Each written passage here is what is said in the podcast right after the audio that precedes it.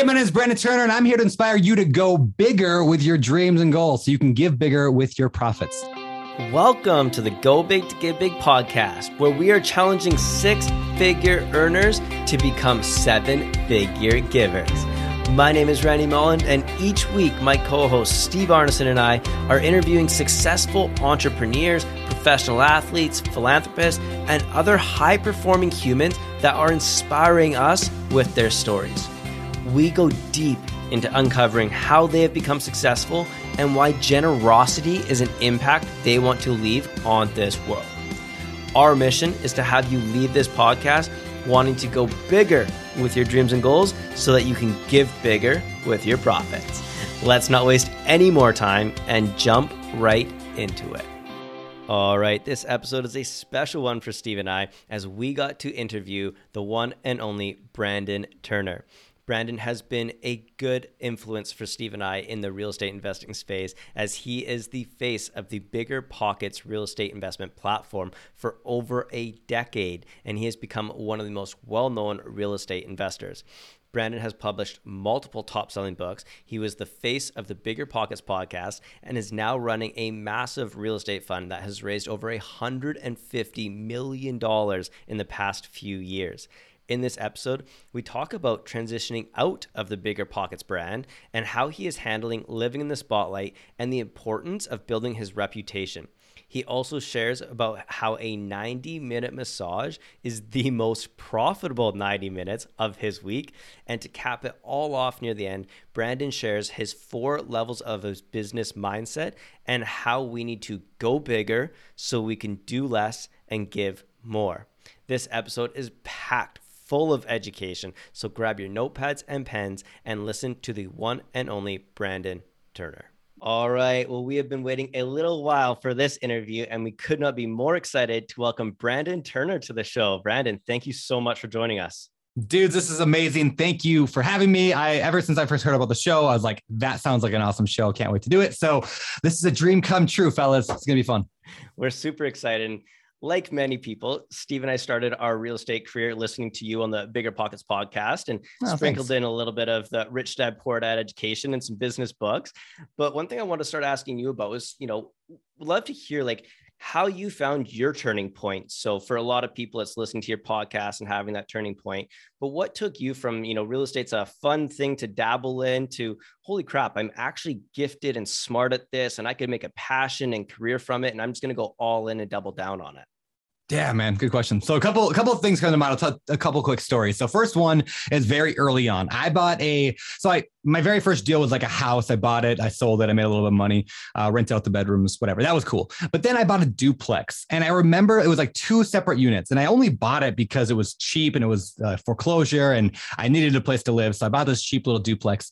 But I remember my tenant walking over to pay me rent in cash, and it was like six hundred dollars or something like that, six fifty, I think was rent and he gives me the 650 in cash which was a terrible idea I don't take rent in cash for everybody but uh, i did and and i realized i'm like holding that $650 like wad of money i'm like this is more than my entire mortgage payment i was like shoot this is like I, I'm getting, I'm living for free in this duplex. I lived in one half of it and the other half I rented out. And I remember just my mind was like blown, like this actually works. Like there's actually money to be made. And then I thought, when like the immediate next thought was, well, shoot, if I move out, and I rented out my house, now I'm making profit, like significant monthly profit.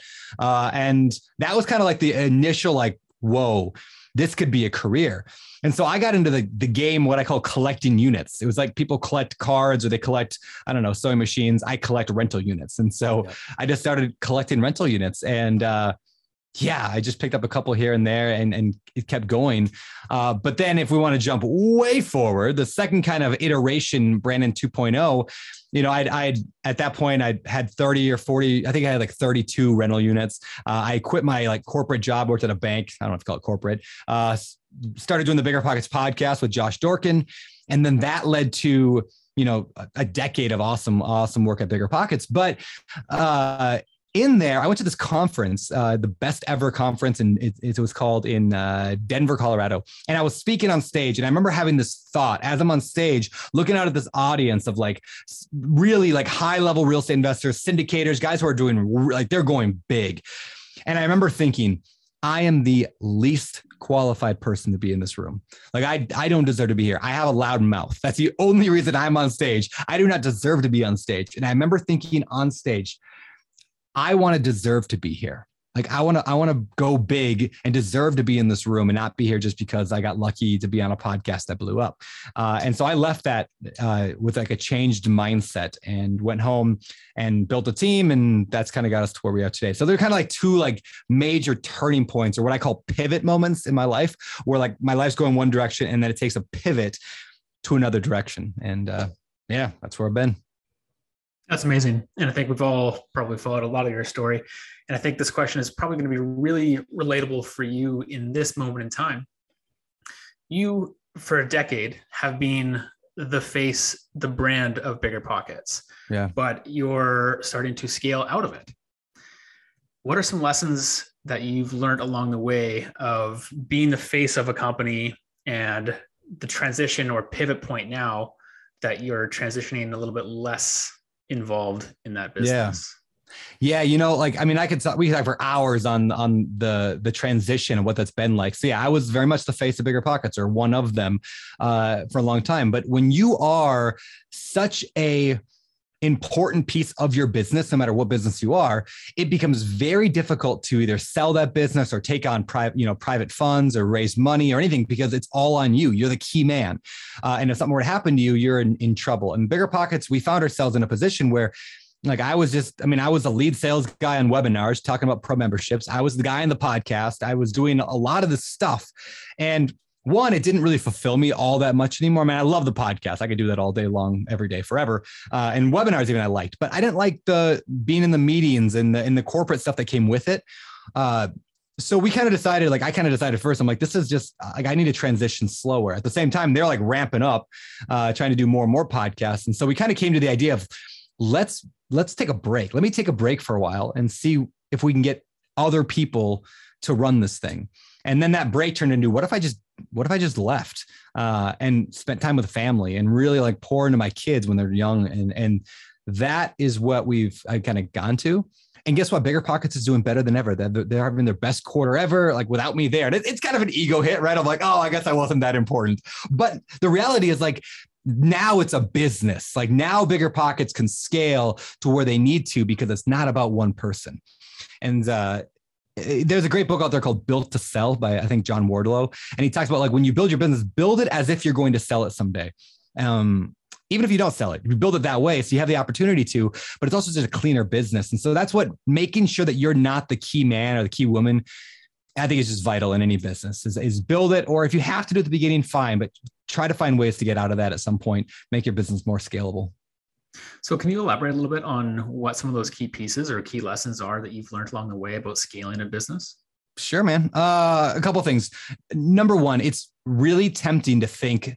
Uh, I mean, when I think of my real estate business this way, uh, when I think of bigger pockets this way, it's tempting to think like I'm the only one that can do this thing. Um, so like for the longest time, in the beginning of bigger pockets, it was just me and Josh. Uh, in my real estate, it was just me and my wife uh, for years. Um, and so and I would hire people and they were just terrible. I mean, like I'd hire so many terrible people and I'm like, see, you can't hire people. They aren't going to do it right. I got to go do it myself. If you want something done right, you do it yourself. And so I had this mentality for a long time. Uh, what I have learned is that yeah, that's true if you're an idiot at hiring and if you can't hire people quickly and then you can't manage them correctly and you don't have a system to manage people. Uh, in reality, there's a lot of people that are way smarter than me and way better than me and just put me to shame. I just didn't do the work I needed to to find those people. Uh, instead, I was just finding like, oh, you know, that guy's got a pulse. I'll hire him. True story. I went, my very first like hire I ever did was an assistant that I hired. I was like, I just need an assistant. I got a million emails a day coming in. I got all this like scheduling and all this computer stuff with bigger pockets. And I got my real estate stuff. I'm going crazy. Need an assistant. So I hire this woman that I know. Uh, mistake number one. Hire this woman because she had a pulse and I love her, but I hired them. And the first day on the job, uh, I set her up with this nice big Mac computer. And, uh, you know, she sits at her desk that I rented for her in this office I rented for her. And I'm like, okay, so go to your desktop and open up uh, whatever I said. Go open up um, Chrome. And her words like, shocked me and still haunt me to this day. She said, What's a desktop? And she oh, had no. no idea. She had never owned a computer. And I just hired her as an assistant to work in a digital business. Like, and she didn't know what a desktop was. She didn't know how to use a mouse. She didn't know how to do any of that. She'd never used anything but a phone uh, her entire life. And I, I was like, that's like, what did I do? I hired somebody because they were available and I liked them versus hiring the best person for that job. So this is all kind of related together, right? But the idea of like you can scale a business, you can go you can go big and you can have a lot of success if you hire the right people. We are all in the people business. Despite we think we're in the product business or the, you know, service business, no, we're in the people business. And you hire right people, they'll take you there. So yeah, make sure your assistant can use a computer before hiring them. That's a good tip for sure. yeah, I mean, there, there's a million more I could expand on if you want. I can go I can go forever on on this kind of stuff. But well, you you sparked another question I have here, which sure. you know you have I don't know how many staff are in you know all the different verticals yeah. within BP now, but I'm assuming quite a few. Um, tying that in in one yeah. second, who's one of sure. the best leaders that you've had or looked up mm. to over your lifetime? Yeah. So uh, here's this is a business lesson. I'll pull back to that and the answer to that question. So Josh Dorkin, who started Bigger Pockets, I would say he's the smartest entrepreneur I've ever met. Not because he is like gone to 12 years of business school or he's got an M, you know, MBA or like it's none of that. Like Josh is wicked good. I, he, he's the smartest and best entrepreneur I know because he's stuck with a business for 10 years making almost no money before I came on. So I was like, I didn't start Bigger Pockets. He started it by himself in his basement. Uh, but 99% of entrepreneurs will start a business and then go for a little while, whether it's a month, a six months, a year, two years. And if it's not successful, they give up and go back to whatever they were doing. Josh was like stubborn enough and smart enough to stick with a good idea long enough for it to catch wind. It's like flying a kite. You're running with the kite up in the air and it's just not catching the wind. So you're like, oh, well, I guess it's not going to fly a kite. I guess I can't fly a kite. But if you just keep running and, and eventually the big gust of wind comes and takes it up. And so Josh, uh, is that guy. And that's the lesson is like you don't always have success the first week or the first month or the first year. And not every idea is a good idea and you know you can bang your head against the wall for eternity with a bad idea. But if you stick with something long enough and you continually improve uh, you will get somewhere more than anybody else will. And that's what josh taught me. So josh is a guy i look up to almost more than anybody else when it comes to entrepreneurship because he just nailed that persistence piece uh, which most people lack do you think that you have that quality? Uh, you know, I think I don't, but here's another lesson. I do not believe that I do, but I hire people and I don't give them the choice. So, so in other words, like, like I personally am not going to go and like let's go back to the real estate example. In order to land a real estate deal in today's crazy competitive market, you got to make a lot of offers. Like you got to get out there, you got to get a lot of leads that come in, you got to make a lot of offers, right? The same is true if you want to run a roofing business, so you're going to start a software company. You got to get a lot of possibilities coming in and then you got to make a ton of like presentations and offers and once in a while somebody will buy from you or somebody will sell you their property or whatever, right? So I I'm terrible at that stuff. I will give up right away. I'll be like, well, I made three offers. It didn't work. I guess I'm going to go back to playing video games. That's my natural inclination. So, but I know that intellectually, like in my head, that if you stick with something long enough, and if I made five offers every week for, you know, six months straight, I know I'm going to get a deal. So I hire people to make five offers a week every single week for six months straight. And guess what? The offers roll in.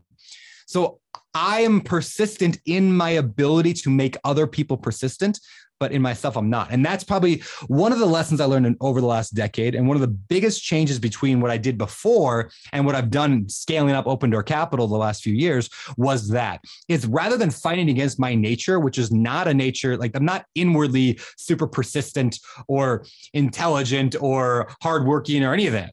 I so rather than trying to fight against my inner demons, instead I just overcome them. I work with them. I'm, I use my laziness to get other people to do it, and they get it done. And that's that's been the magic. Your self awareness sounds so just above and beyond, and uh, obviously you've done a lot of uh, inner work on that. I think that comes with a true entrepreneur, and uh, I just love that you know you've said that good entrepreneurs just hire out what they're not good at. And that's something that I think a lot of people can take away and learn from that in that space. I want to shift a little bit and talk to you a little bit about the spotlight. You know, some everyone talks about wanting to become successful and be a public figure and get on stages and speak, but that comes with pressure and everyone seeing your success and seeing you grow. What have you done to handle that pressure and make any adjustments in your life so that you're able to deal with people constantly watching what you're doing with a microscope and always being a limelight face, especially in the real estate world? Yeah, I don't think I've ever been asked that question. That's a great question.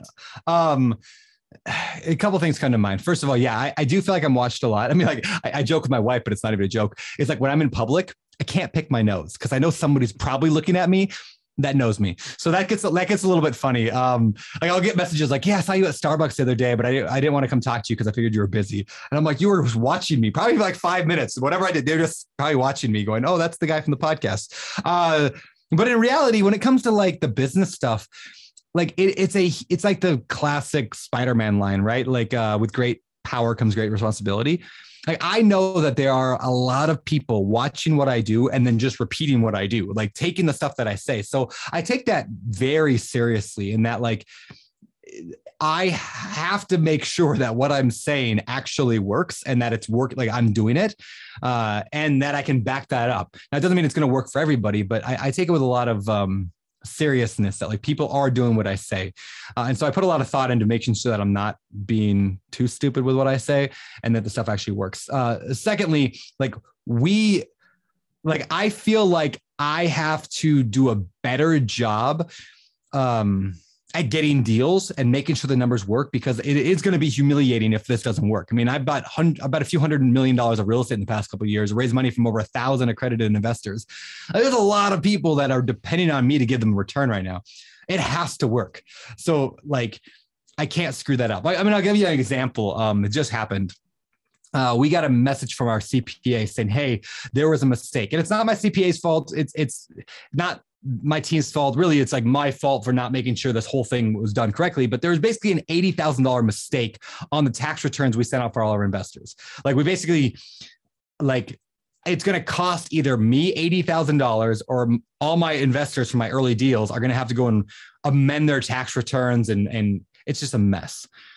Now they should do. I mean, like like they we should have done the tax returns right. They would have paid their own taxes, whatever. But instead, I had a choice: do I make my investors uh, amend their tax returns and admit that we screwed up?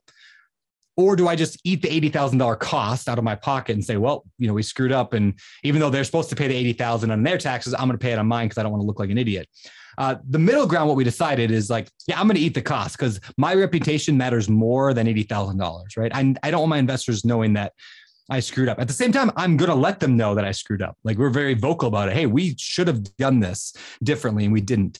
However, we're going to eat it because that's the reputation we want to have is we're not perfect but uh, if something goes wrong we're going to make sure that we make it right. Uh, and that reputation is the most important thing there. So when people look at us i want to lead by example in that. Um, it's so and how does this apply to a newer business owner right? Like let's say you're setting a business whether it's a real estate thing or something else and okay, you underbid a job. You say you're going to do it for this much money for 10,000, really cost you 12,000. And you go back and what, you know, renegotiate, retrade, whatever you want to call it, uh, and hurt your reputation, but at least you'll be made right because that's, you know, you don't want to lose money or you can eat it because your reputation matters more. Uh, and I would encourage people every time, if at all possible, eat it, save the reputation, and you can let people know that you ate it. You know, might as well get some mileage out of your uh, mistake. But yeah, yeah. That's so cool. And uh, I can relate a lot. One thing my dad always preached to me was always to build your reputation, not your mm. bank account.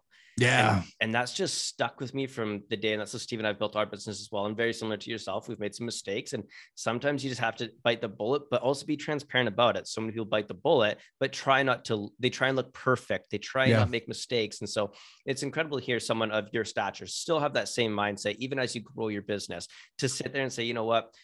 We're successful we've got all this going on and, and eating that mistake could hurt you but at the same time it could also make you real and i yeah. think that's something that a lot of people can uh, respect and appreciate with and we found in our business as we share our mistakes with our investors and how we're cleaning it up how we're addressing it and how we're moving with it it actually builds more uh, trust with them to keep them coming back so even though we might not be delivering 100% the trust factor continues to grow. It's it's huge. Yeah, you know, going back to Josh real quick and uh, Josh Dorkin who started Bigger Pockets.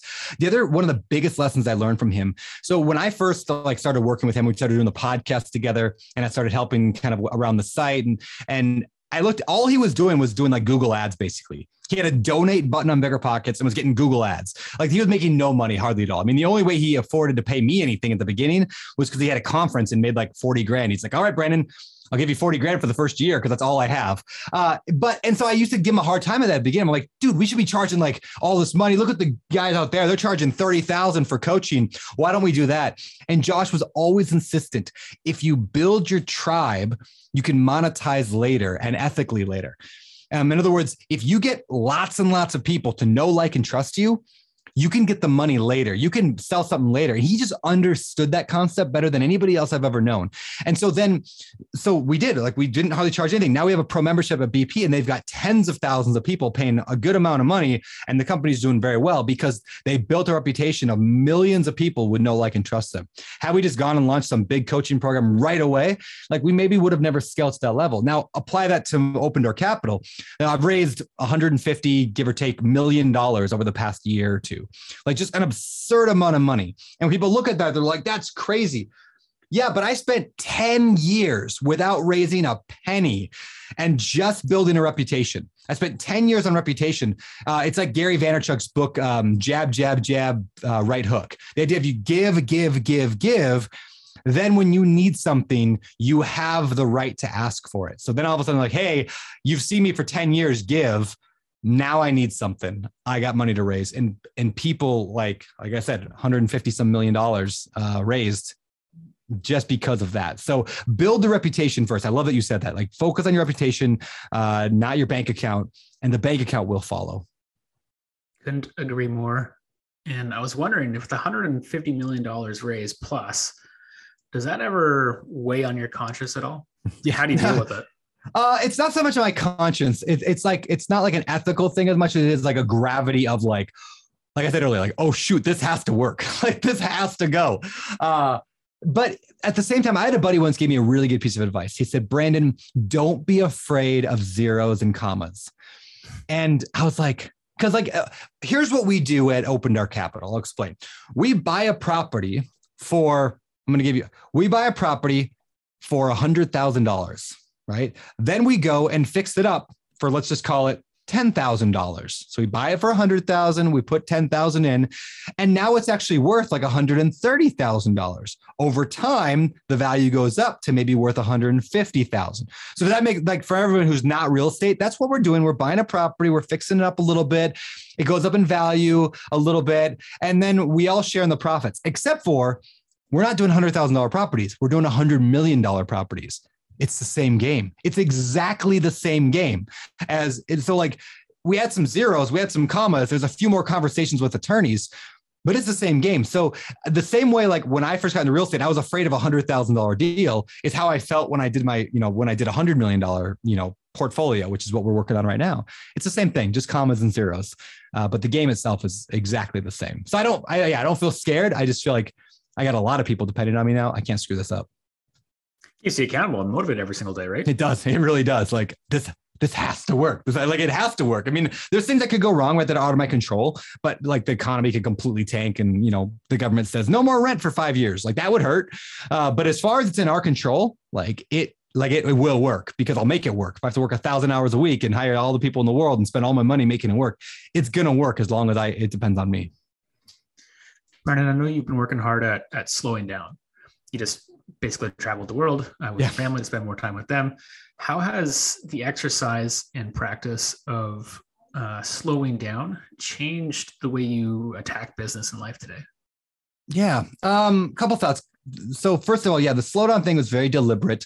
Uh, in fact, I just I was looking through my Evernote. I was on the plane ride back to Maui, and I use Evernote for everything. And uh, I had no internet, but I had my Evernote. I'm pulling up, just looking at all my old notes, and I found one from like a year ago that said goals by the end of the year and I don't even remember writing this, but Gold Band of the Year. And it was like, step down from the podcast. Uh, you know, like uh, step down from the podcast, stop doing the webinars, stop doing this, stop doing that, and start traveling with the family more, start spending deliberate time each week with my kids. And I was just looking at like, I don't even remember writing this, but I did it. So it was very deliberate uh, that that I was looking to slow down because it just got it got a little crazy. You know, the book The One Thing by Gary Keller and Jay Papasan has this great story in there. Um, actually two great stories kind of mine, both from that book. Uh, one of them is he says that work life balance doesn't exist. It's work life balancing. It's a verb. It's something that we continually do. So there was a season where I worked a ton of hours between Open Door Capital and uh, uh, Bigger Pockets, and uh, you know, all Open Door Properties, which is my small management company, and now Open, which is my large management company, and the Beardy Brew Coffee that I have, and all that stuff. It was taking a ton of hours, and I swung back hard on a pendulum the other way. The last 92 days on the road, I maybe did an hour of work each week, maybe two, if I had to do a phone call with my team. Uh, there will come a time, in fact, like this week, I'm swinging back this way. And I think that's the key, right? It's the swinging back and forth. Now, the other story that comes to mind from that book is they tell the story of juggling. Uh, you have some you have some balls and you're juggling these balls and one of those is like fitness your your health. One of them is your work your career. One's your finances. One's your family you know one's your your fun your entertainment stuff. You're juggling these balls and it's what they say some balls are rubber some are glass. You know if you drop the career the money one for a little bit it'll bounce back. You'll get that back if something slows down there. If you drop your family a ball that's glass it'll shatter uh, there's no getting that back um, you know people are looking like yeah i'll spend more time with my kids once my this business is secure well pretty soon your kids are graduated from college or high school, they're out of the house, you don't get that time back. That ball shattered. Uh, and so that weighs very heavily on me that like I will not be uh, an unpresent parent in, you know, like I, I will be there uh, for my kids. In fact, when I was 21 and I first got into real estate investing and the idea of entrepreneurship and business, the reason I did it, I said to myself then, and I still say it now, is so that I could be at my kids' um, like ball games that I could go to my kids' dance recital. I didn't even have kids. I just knew that someday I would be at every event for them. And it's easy in entrepreneurship to just get so caught up working because it's fun, it's a game that the whole reason you got into it, you just you don't even take advantage of the fact that you have that freedom. So anyway, I don't know if that answers your question, but I'm I'm bouncing back hard and I'll continue to swing back and forth. I think that's incredible. And that's something that Steve and I have always said from day one is why we're starting our business and continually remind ourselves of that's the future. And even though we don't have kids right now, that's something we talk consistently yeah. about. And that's a good transition to my next question, which is uh, self development plays a role in every entrepreneur and anyone that's starting a business. If you haven't started it, that's the biggest thing you'll have to do. I think it's like, you know, you, you go through a self development course to learn how to actually build a business because you have to be so aware of yourself. What have you done that has been one of the biggest game changers for you in understanding your self awareness so you can perform better? Yeah, a couple things.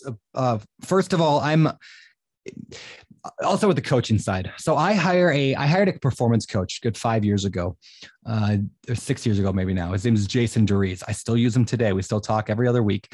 Uh, that has been phenomenal. Uh, it's not that I mean Jason's wicked smart. I love the guy. He's he's very blessed and and, and gifted. But what what matters is taking time every week or every other week out of being in my life to work on my life. And that is something most of the world, I believe, spends their entire life in their life and not on their life. And so just taking those brief moments out of my life and for somebody to ask me smart questions. Jason rarely offers me advice.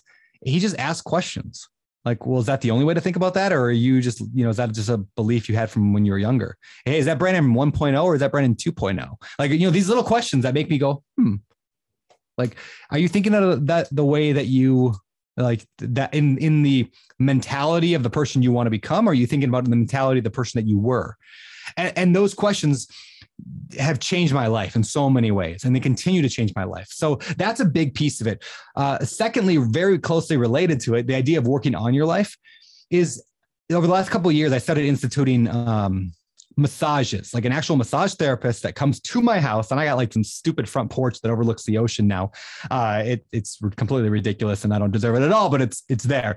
So like this the masseuse from like the Four Seasons Hotel or whatever, some fancy hotel comes over and I do a 90 minute massage. And that I like to say is the most profitable hour and a half of my week.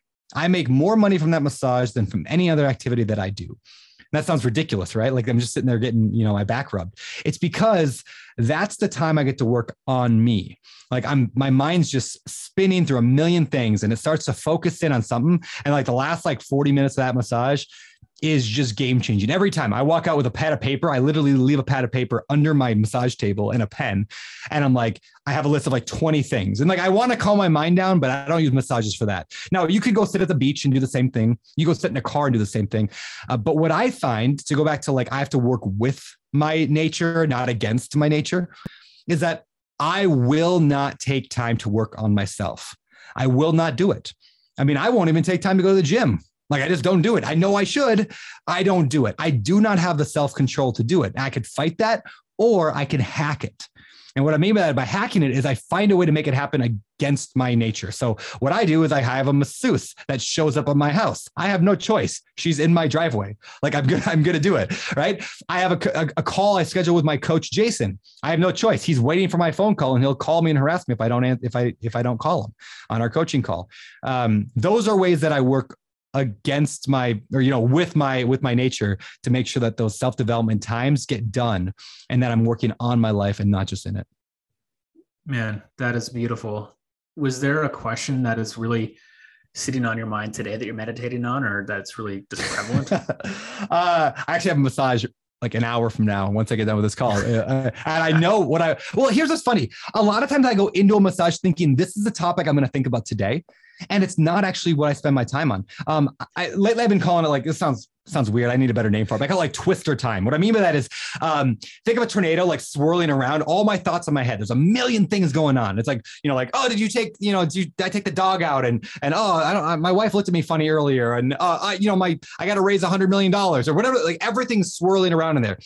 And it, the longer I sit there in silence and bored, like you know, relative boredom, the more that those thoughts start to like want like tighten and get smaller and smaller until they focus on one specific thing and that's that last like 40 minutes of a massage the same principle applies if you've ever been on an airplane and you realize like you're not gonna have Wi-Fi in the airplane, and shoot, your your computer died or something like that, and you're just like sitting there. You're bored to death for like an hour, but then you start to think about something. Running, same way. First hour of a run, I'm just bored to death running if I don't listen to music. The last little bit though, oh, it's glorious. I mean, I got to raise $50 million in the next two months from based on deals we have right now. Uh, that's by far the biggest stretch of anything I've ever done. So I'm like, how do I raise $50 million in like two months? Like, that's insane. Like, I don't know. I don't have the answer to that right now. So I think that's what I'm going to be thinking about when I get into the massage today. But it, I, I don't know where my, my monkey mind's going to go. We'll see. Interesting. Have a brainstorm around that because that's what we do for a living as well. But yeah. Um, transition a little bit to the giving side of the sure. show here. When I think about givers, you're actually one of the first people that I think about. And oh, thanks, man. Of course, it's it's not because you're Bezos giving away billions or or Musk trying to get to the moon or anything like that or get to Mars, but it's because you've given me and thousands of other people the inspiration to believe in myself and to pursue real estate and the financial freedom that can come from that.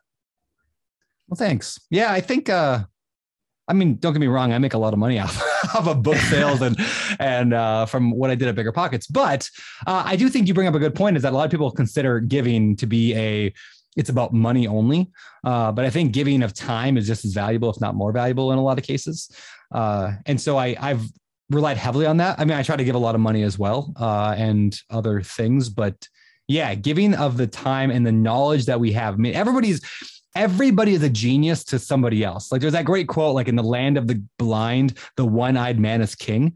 Like you are a rock star to somebody. Like you are a complete rock star to somebody. So helping that person that you're a rock star to, uh, one, it makes you way better. I mean, the reason I'm good at talking on a podcast or at a webinar setting where I can, you can just give me a topic, I could probably ramble for an hour on anything.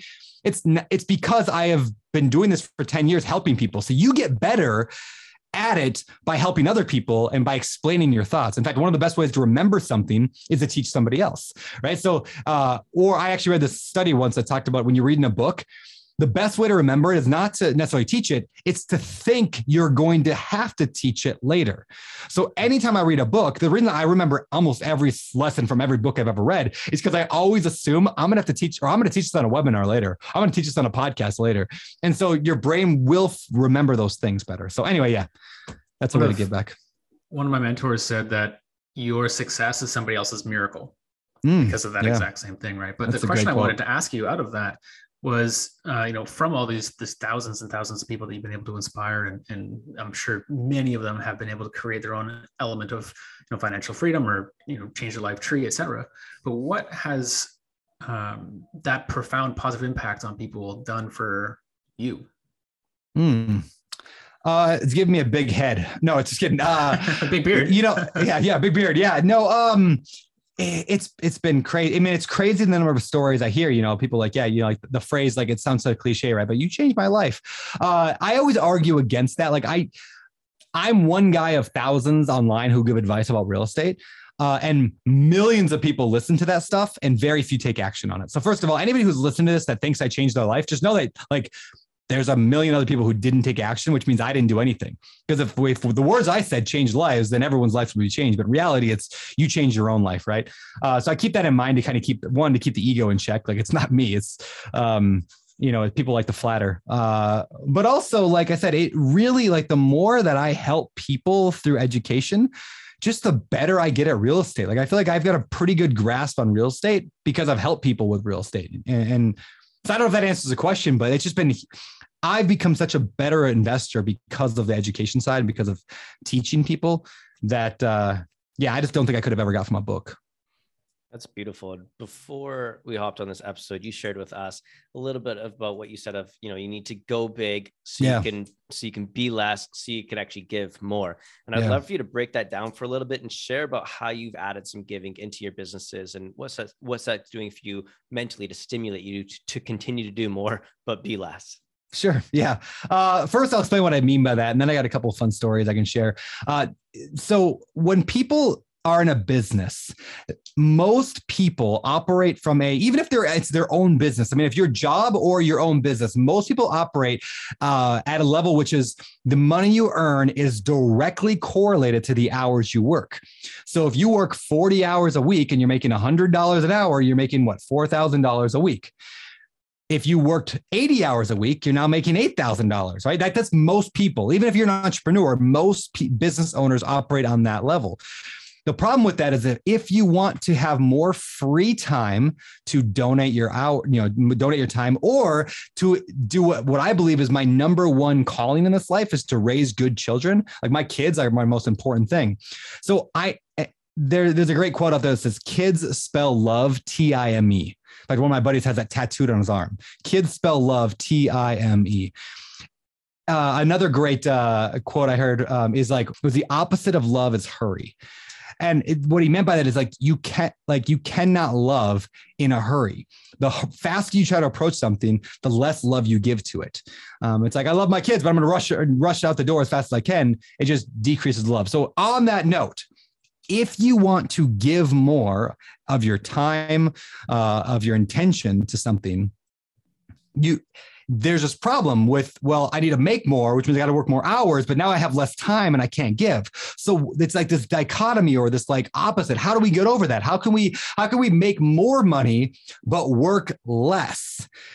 Because if i how does that work? And i would say 95% of the world cannot answer that question. How can I? Maybe 98%. Like it doesn't make sense to them. They're on a different mindset level. So the truth is, in order to work less without having to uh, affect your income dramatically, you have to go bigger. That's that's simply the answer. And so here's what I lay out. I lay out this like basically four mindsets when it comes to entrepreneurship or leadership or business. Let me list them real quick. I mean, I could spend hours talking about this. I'll probably write a book on it, but here's the quick and dirty there's four approaches. Approach number one, if you have a pen, if you're listening to this right now, grab a pen and write this down because I, I, think if somebody would have taught me this stuff when I was starting, it would have changed my life. I'd be worth so much more money today. Uh, it'd be crazy and I'd have so much more free time. All right. Level number one, DIY. This mindset approaches problems or approaches business saying, What do I need to do? So let's use an example of you want to start a a, a, carpet laying business. You think carpet's the future. You want to start a business that lays carpet. Um, okay, good for you. Uh, so this the DIY mentality, the DIY mindset goes, okay, well, I need to get a carpet layer. I need to get a knee, knee kicker. Uh, I need to figure out the best place to buy carpet from. I'm gonna have to figure out how to get some uh, customers. Uh, I'm gonna have to do that. The DIY just approaches that. 90% of all businesses out there, like like small businesses, are really just a DIY business mindset. That's all they do is like they're good at baking a cake. They open a bakery and then they just work all day and they bake cake. And if they want to make more money, they put in more hours at their DIY. That's level one. Nothing necessarily wrong with it. If you love what you do and you love baking cakes and you love the income you're at and you love the number of hours you're working, great. Be fulfilled. Have, have at it. Uh, but something tells me that you don't want to stay there forever. The next level I call the C. Uh, sorry, sorry, that is a pro- project manager, PM, project manager level. That level is where people say, you know what? I don't like baking a cake all day, or I don't like kicking carpet and stretching it across the room. It hurts my knee. So I'm going to hire that individual key task to a third party or to an employee right? So, you know, I own this bakery and I'm tired of baking every day. I'll bring in, you know, my cousin John, who's really good at baking cupcakes. I'll come, I'll, I'll have him show up and bake the cupcakes, but I'm still running everything. That's project manager level. Nothing wrong with it. If you love managing a person or two or three, great. Nothing wrong with that for me, I hate that. I hate doing that. Uh, level three, I call the COO level, which is like I run a business, right? I want to start a carpet lane business. So I'm going to hire one sales guy. I'm going to hire three installers. I'm going to hire one admin. I'm going to hire a blah, blah, blah. And I'm going to run this crew. Like I'm going to run this whole team. I'm in the COO or I'm the CEO or whatever. I'm in charge of the company. And everybody around me it's kind of around me in the circle. If you can visualize it, you're in the middle, and around you are all these little people, and you're managing each one of them. You're saying, I'm going to set meetings with them. I'm going to hold them accountable. And again, nothing wrong with a COO level. In fact, that, there's a lot of freedom once you get there. Because if you want to go golfing for the afternoon, you can do that because your business is not tied necessarily to the hours put in. Uh, so the COO level is a, is a fun level that I'd encourage everyone to try to get to. The fourth level, though, is really fascinating. And that's one that very few ever get to. I call it the architect. Not like I'm a job house plans architect, but more like the matrix architect. Like the guy who invented the matrix in the movies is called the architect.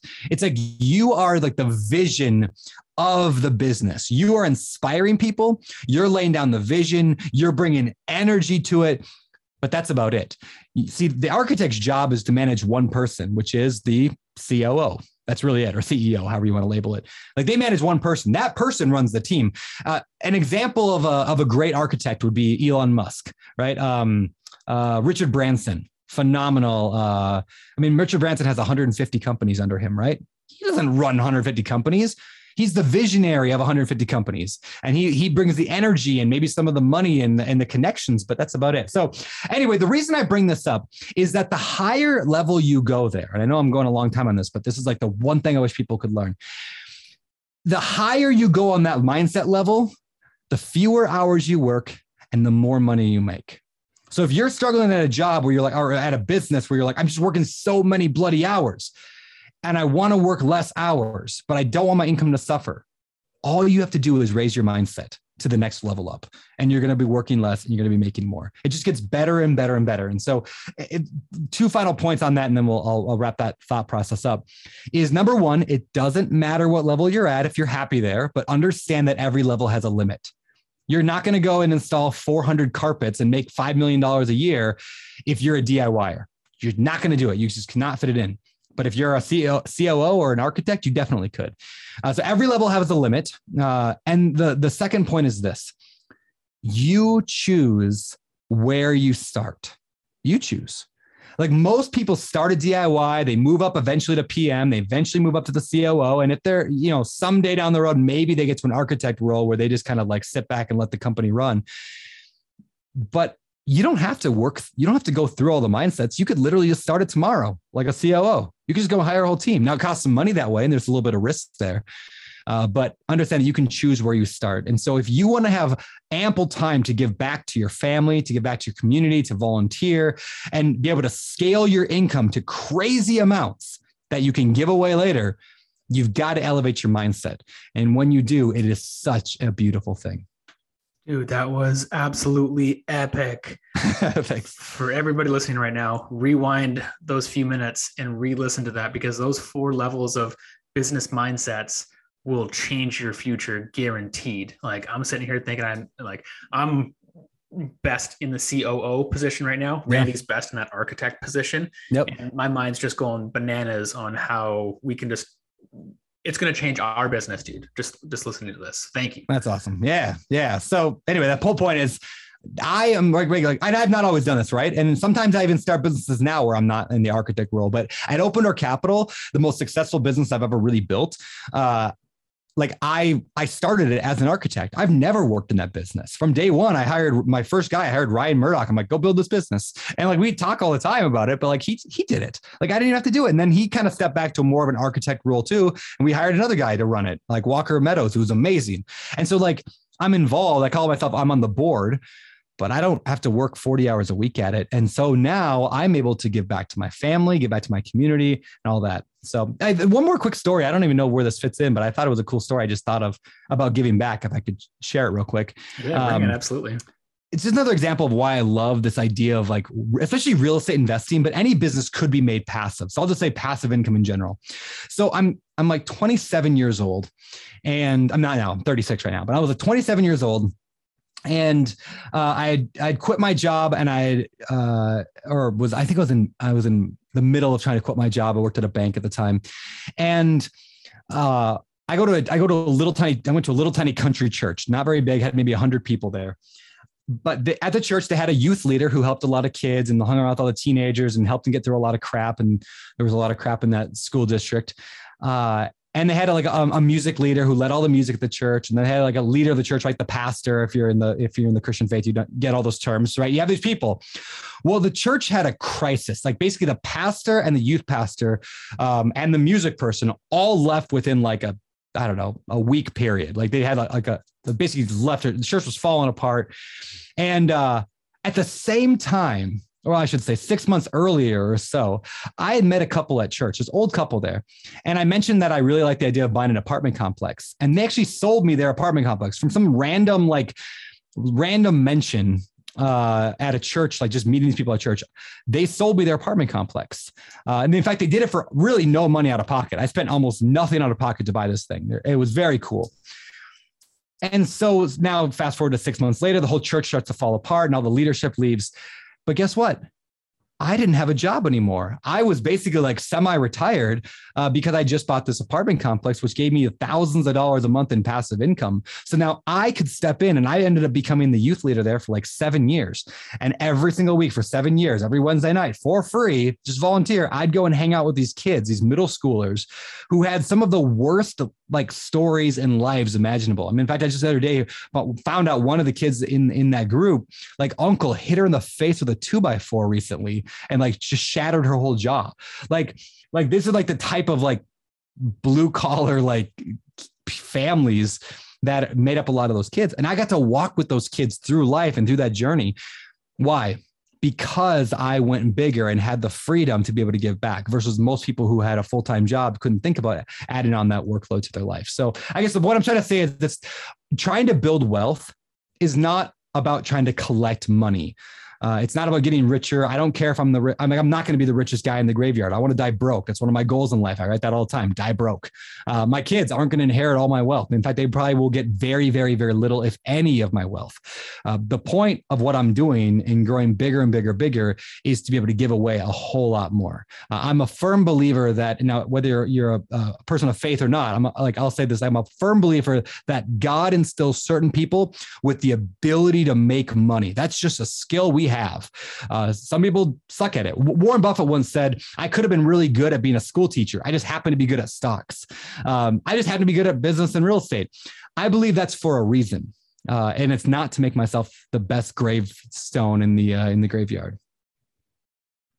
And that's the the amount of experiences that you would have gotten out of that, and amount of lives you could possibly change just by having that independence is incredible. Yeah, thanks, man. Yeah, it's it's a yeah, having that financial freedom is so important if you want to spend time giving back to your community, to your family, whatever. So I don't care what what avenue you you pursue financial freedom in, but pursue it because it's it opens up so many options for you. We're going to transition a little bit and we're going to wrap up here fairly quickly, but um, just I guess kind of shortly brag on yourself and for a minute and tell us about one of your favorite times of giving that when you think back to today still gives you goosebumps. Hmm yeah, it's it's always awkward to talk about giving, right? Because like you know, I, am a big I'm a big believer of like the whole like I think it's somewhere in the Bible it talks about like don't let your left hand know what your right hand's doing uh, when you're giving. Uh, at the same time, I think there's a lot of value in talking about what we do as wealthier givers Mhm. because it inspires more people to give. So it's a whatever. So I'll give a couple examples. Um, so like recently, uh, I called up actually the pastor of that church I used to attend back when I lived in another state. I moved to Hawaii a few years ago, but I called him up and I just asked him uh, right before Christmas. I said, "Do you have? Can you give me a list of a few people that are in desperate need of money right now? Like they're just having a really hard time this Christmas season." And so he shot me over the names and addresses of well, names and addresses, but I ended up, I don't I didn't know how to get them the money. So I gave the money to anonymously. So anyway, he gave me the list of people, and then I sent each of them five thousand dollars, but did it through uh, my buddy who was the pastor of that church now, uh, so that nobody would know. So to this day, uh, those people have no idea who sent them five thousand bucks, but a bunch of people at Christmas time got five thousand dollars. Uh, the re- the reason that story strikes like makes me feel happy is because I think back to times in my life where people just like randomly blessed me uh, with like, hey, here's a hundred bucks, or here's you know even this here's this job I'm going to hire you to do when I was younger and broke. Um, I remember one of my buddies once said that he, when he was real young, he was in his late teens, early 20s, had just gotten married, had a little baby at home, and they were just broke, broke, broke, like could not put food on the table, kind of broke. And they came home one day from somewhere they were at from work, and somebody had broken into their house. But instead of stealing something, they broke into their house like nicely and they filled every cupboard they had with food, just stocked it full of food, uh, fridge full, cupboards full, just complete. And to this day, I mean, this is 20 years ago, that friend still has no idea who did it. And that Wow. story, I mean, right now, I get chills just telling that story. I'm like, I want to break into someone's house and put food in their cupboard, you know, hypothetically speaking, or whatever. I'm not going to break in, but like, that's what I want to do for people is like fill their cupboards with groceries uh, and have them have no idea because that just instills so much faith in humanity uh, for that person who received that. And then they're going to go around and do it to somebody else. That is one of the coolest stories of giving I've ever heard, and Isn't that neat? some- something that I think Yeah. everyone can aspire to be. Yeah. Wrapping up here, we're going to jump right into our giving round. Short, sweet answers. Uh, we're going to fly. Impossible, man. Impossible. You don't know. All right, we got this. Brag on one charity that you like right now. Ooh, Vertical Sports Maui. They're a, uh, a Maui based uh, charity that does like sports camps. They bring in like professional athletes, they bring them in and they teach hundreds of kids like sports, like skills, while also just like pouring into these kids. It's such a cool uh, organization. Yeah. Vertical Sports Maui. So awesome. We're big sport enthusiasts as well. Mm, and it's yeah. one of our favorite charities is a local one here in Victoria because we think it builds so much like life character. So much. Yeah. So much character from sports. Yeah. What gets you more excited? Donating a million dollar check or spending a week physically helping people? I actually think it's a million dollar check for me. Um, yeah, I, I love, I love like the whole like go out there and help somebody uh, like physically, and I should do more of that. But yeah, I love to see that like, oh, I'm making money in business. I'm gonna pour it. like I'm gonna go and make a massive impact uh, financially. Very cool. Who inspires you with their giving? Hmm. Who inspires me with their giving? Uh, you know, I'll, I'll say this. There's that same guy I mentioned earlier, the one that I said um, had the groceries put into their house, and probably because of having the groceries put in their house. Like that family doesn't make a ton of money, but they give in such amazing ways. I mean, they even have like a person, like they have a person, a single mom and the single mom's kid living with them right now in this small house, uh, taking care of them because of some just terrible trauma that that person went through.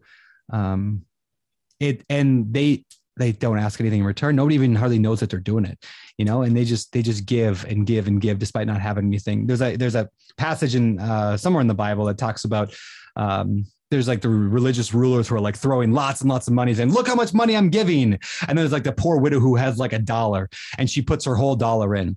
And I think Jesus says something like, who gave more? Was it the religious leaders who are like, look how much money I'm giving because I'm such a big deal? Or is it the person who put everything? And he says it's the person who put everything. Uh, and I think there's such such power in that idea of of if you're rich and you give a bunch of money, that's great. But if you don't have a lot of money and you're giving, mm, that's beautiful. All right, perfect. So, do you think that businesses should start giving from day one or wait until they have some money and some success? Man, that's a That's a long answer to that question. I'll give a short one. I think they should give it right away. Um, I think they should give it right away because I believe, and that's not just business, but people. I think giving is a mindset. It is not a number. And so if you can't tithe or give money on, you make a hundred dollars, you can't give 10 of it away. Uh, when you make a million, you're not going to give a hundred thousand away. I think you have to become a person who is generous. And I mean, there's scientific studies that show like the more you give, the more you tend to make uh, you know, shocking. Every religion in all time has said the same thing, but now we're finding that's true, like from a scientific standpoint. Very cool. When you hear "go big to give big," what does it mean to you? Do you remember earlier I said uh, I gave that example? If in real estate we buy a hundred thousand dollar property, or example, I said a hundred million, right? So you buy a hundred million dollar property. I'm going to answer your question. This is related to it. You put in $10 million worth of work and now it's worth 130 million. Over time, it goes to 150 million. So what what just happened there? Eh, eh, oh, by the way, over time the loan gets paid down also, right? So in reality, my this is what my company does. We're gonna make on that, let's say one deal that's $100 million, we're gonna generate $50 million of profit. So when I think go go big to give big, I think, what if we took just one of those deals and gave all of that money to charity? One simple apartment, we do 30 deals a year. What if one of them a year goes to charity? Could we literally give someday $50 million a year away to charity? And it doesn't even take that much work because we're doing it anyway on so many other deals. Like that is what going big because once you uh, go big, you have the ability to generate massive profits because you're good at generating profits that you can give away to charity. So that's what I think of. Is like, could that be possible? It's something I'm working on right now. That idea. Dude, I love it. In one single word, describe the feeling you get when you give. Mm. The word that came to mind was gratitude, which sounds opposite, right? But I, am grateful for the giving that I've received, uh, or that I've received when I give to other people. I'm like, man, I sure am lucky. So gratitude. Incredible. And the final question we ask all of our guests, the age-old question I've heard you, I'm sure you've heard a hundred times. Do you believe that money can buy you happiness? I actually don't think I've ever been asked that question on a podcast before. Uh, I believe money can buy you experiences, which can buy you happiness. Beautiful. It's a great answer. Well, Brandon, thank you so much for coming in, man. That was a fire episode with a tons of takeaways. And uh, thank you for continuing to inspire us to go bigger with our dreams and goals so that we can give bigger with our profits. How can people find you and learn more about you? Yeah, man. Uh, I'm like a 13 year old girl on Instagram, so I'm on there every day. Uh, Beardy Brandon, beard with a Y. Uh, and my company is Open Door Capital. So it's ODC Fund. We put the D in fund.com. That's not our slogan. That's a terrible slogan, actually. That's terrible. That awesome. Uh. That's awesome. I will thank thank you again for uh, blessing us with your time, coming in and providing our community with some great insights. That was an awesome episode. And we look forward to speaking with you again soon. Yeah, thanks, man. Appreciate you guys. Thank you for listening to the show. If you know someone who's an example of go big to get big, we would love if you could share this with them. We want to get our message out to as many listeners as we can, and it all starts by having people like you share it with your friends. Also, if you enjoyed the show, take 30 seconds and give us a five star review. It's a simple act of giving that is free for you, helps us grow our message, and in return allows others to find us sooner. And until the next episode, remember, always go bigger with your dreams and goals so you can give bigger with your profit.